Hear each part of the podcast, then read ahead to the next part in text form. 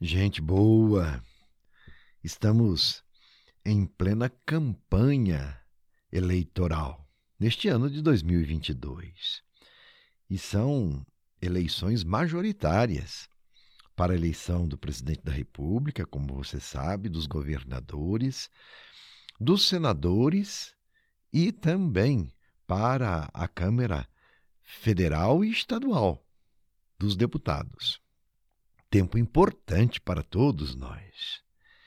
E vamos iniciar aqui uma série de reflexões sobre este período em preparação para as próximas eleições.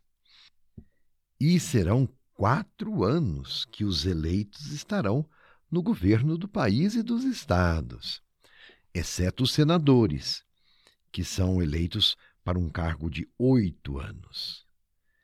Nestas eleições de 2022, os estados e o Distrito Federal irão eleger apenas um senador, já que nas eleições de 2018 foram eleitos dois senadores por estado, incluindo aí também o Distrito Federal. Então vamos aproveitar deste tempo, porque são assuntos que nos interessam. O presidencialismo é a forma de governo adotada por nós aqui no Brasil, como bem sabemos. Os serviços de chefe de Estado e de governo se concentram na pessoa, na figura do presidente. Para recordar, quando votamos, escolhemos nossos representantes e, a partir daí, assinamos uma espécie de procuração a eles, permitindo que em nosso nome administrem o Brasil e cuidem dos nossos interesses na distribuição da renda nacional, na organização da saúde, da educação, na manutenção da ordem pública, da segurança e etc. E deste modo, organizadamente, é possível viver em sociedade. Então eles cuidarão dos nossos interesses, esses que nós elegeremos. Por isso que o voto consciente é um dos meios que dispomos para a participação na organização da sociedade. E também cobrar dos representantes, quando há desvio dos interesses do povo.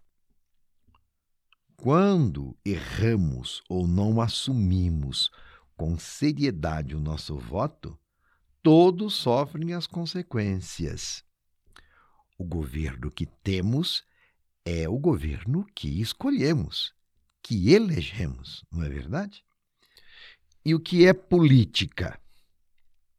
Este é o nosso ponto de partida para ampliar a nossa compreensão todos os brasileiros e brasileiras adultos são convidados a assumirem a sua cidadania com responsabilidade, com compromisso.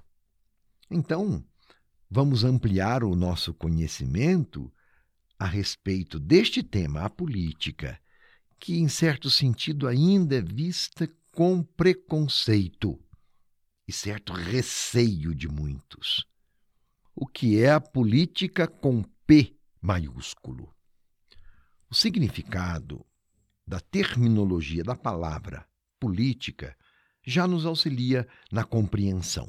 A palavra política finca suas raízes em um termo grego que se refere a polis, quer dizer a cidade, ao Estado, o lugar das decisões em função do bem comum. É o espaço, então, do diálogo e do exercício do poder para a construção da vida em sociedade. Por isso, política diz respeito à vida em sociedade. A arte é política, há política nas relações de trabalho, no preço dos alimentos, nas questões de moradia, sobre o estudo, o transporte, o lazer, tudo é política.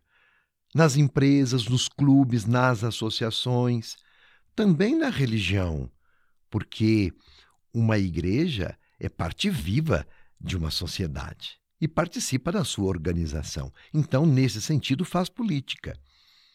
Nas palavras de Dom Pedro Casaldálica, um bispo exemplar da nossa igreja, já falecido, ele costumava dizer assim: tudo é política, embora o político não seja tudo. Ah, tudo é política, embora o político não seja tudo.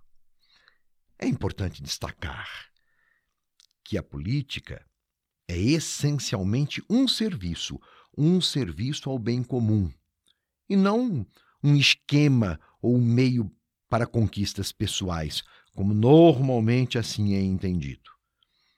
Nós vivemos em sociedade, no campo e na cidade. Convivemos e juntos sofremos as consequências de uma sociedade quando ela não está bem organizada. Teremos como exemplo o período que vivemos triste, difícil da pandemia. Quanto sofrimento, não é verdade? Piorado este sofrimento quando ocorreu omissão por parte de agentes públicos de governo se não estavam comprometidos com o bem comum. E vimos isso acontecer. A corrupção e o descomprometimento de governantes têm uma longa história no nosso país, não é mesmo? Entra ano e sai ano, a pobreza, a fome, o desemprego, a exclusão, a violência continuam sendo uma chaga, uma doença social. Então, é hora de nos esforçarmos para votar bem, com responsabilidade, pois se negligenciarmos o voto, comprometemos a vida, sobretudo a vida dos mais pobres e dos mais sofredores. E somos chamados a ter um olhar sensível à realidade que nos cerca e juntos buscarmos soluções. E a hora do voto é um jeito de buscar solução. No dizer do Papa Francisco, fazer política inspirada no Evangelho a partir do povo pode se tornar uma maneira poderosa de sanar nossas frágeis democracias e de abrir espaço para reinventar novas instâncias representativas de poder a partir do povo, de origem popular. O Papa Francisco, nas suas encíclicas, são cartas enviadas ao mundo, por exemplo, Laudato Si, Louvado seja, ou Fratelli Tutti, quer dizer que somos todos irmãos, ou então naquela exortação pós-sinodal, a alegria do Evangelho, ele demonstra preocupação muito grande com o cenário político do mundo. Nestas cartas, ele trata a política a partir de vários temas. Por exemplo, política é amizade social, a capacidade de relação daqueles que vivem em sociedade, de não se considerarem inimigos, ainda que adversários. Da ética do mandamento do amor, da preocupação com o nosso planeta, o Papa insiste muito sobre isto e, sobretudo, a realidade da pobreza. Amar é imperativo cristão. E a fé sem obras é morta. E é através da política que nós exercitamos a caridade. Nunca nos esqueçamos disso, o Papa pede. Precisamos nos encantar ou nos reencantar com a política, porque é o exercício concreto da caridade, exercício do amor ao próximo. E se quisermos mudar e transformar a nossa realidade, comecemos escolhendo bons candidatos, boas candidatas. Reflita sobre isso.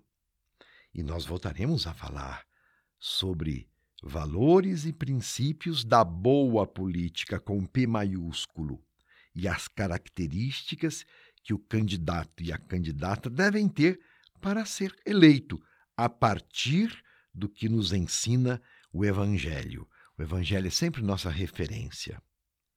O nosso próximo tema, então, vai falar sobre doutrina social da igreja. É a igreja pensando o mundo e as relações em sociedade. Vamos caminhar com este assunto? Ele é oportuno nesse momento e importante também. Meu abraço e minha benção.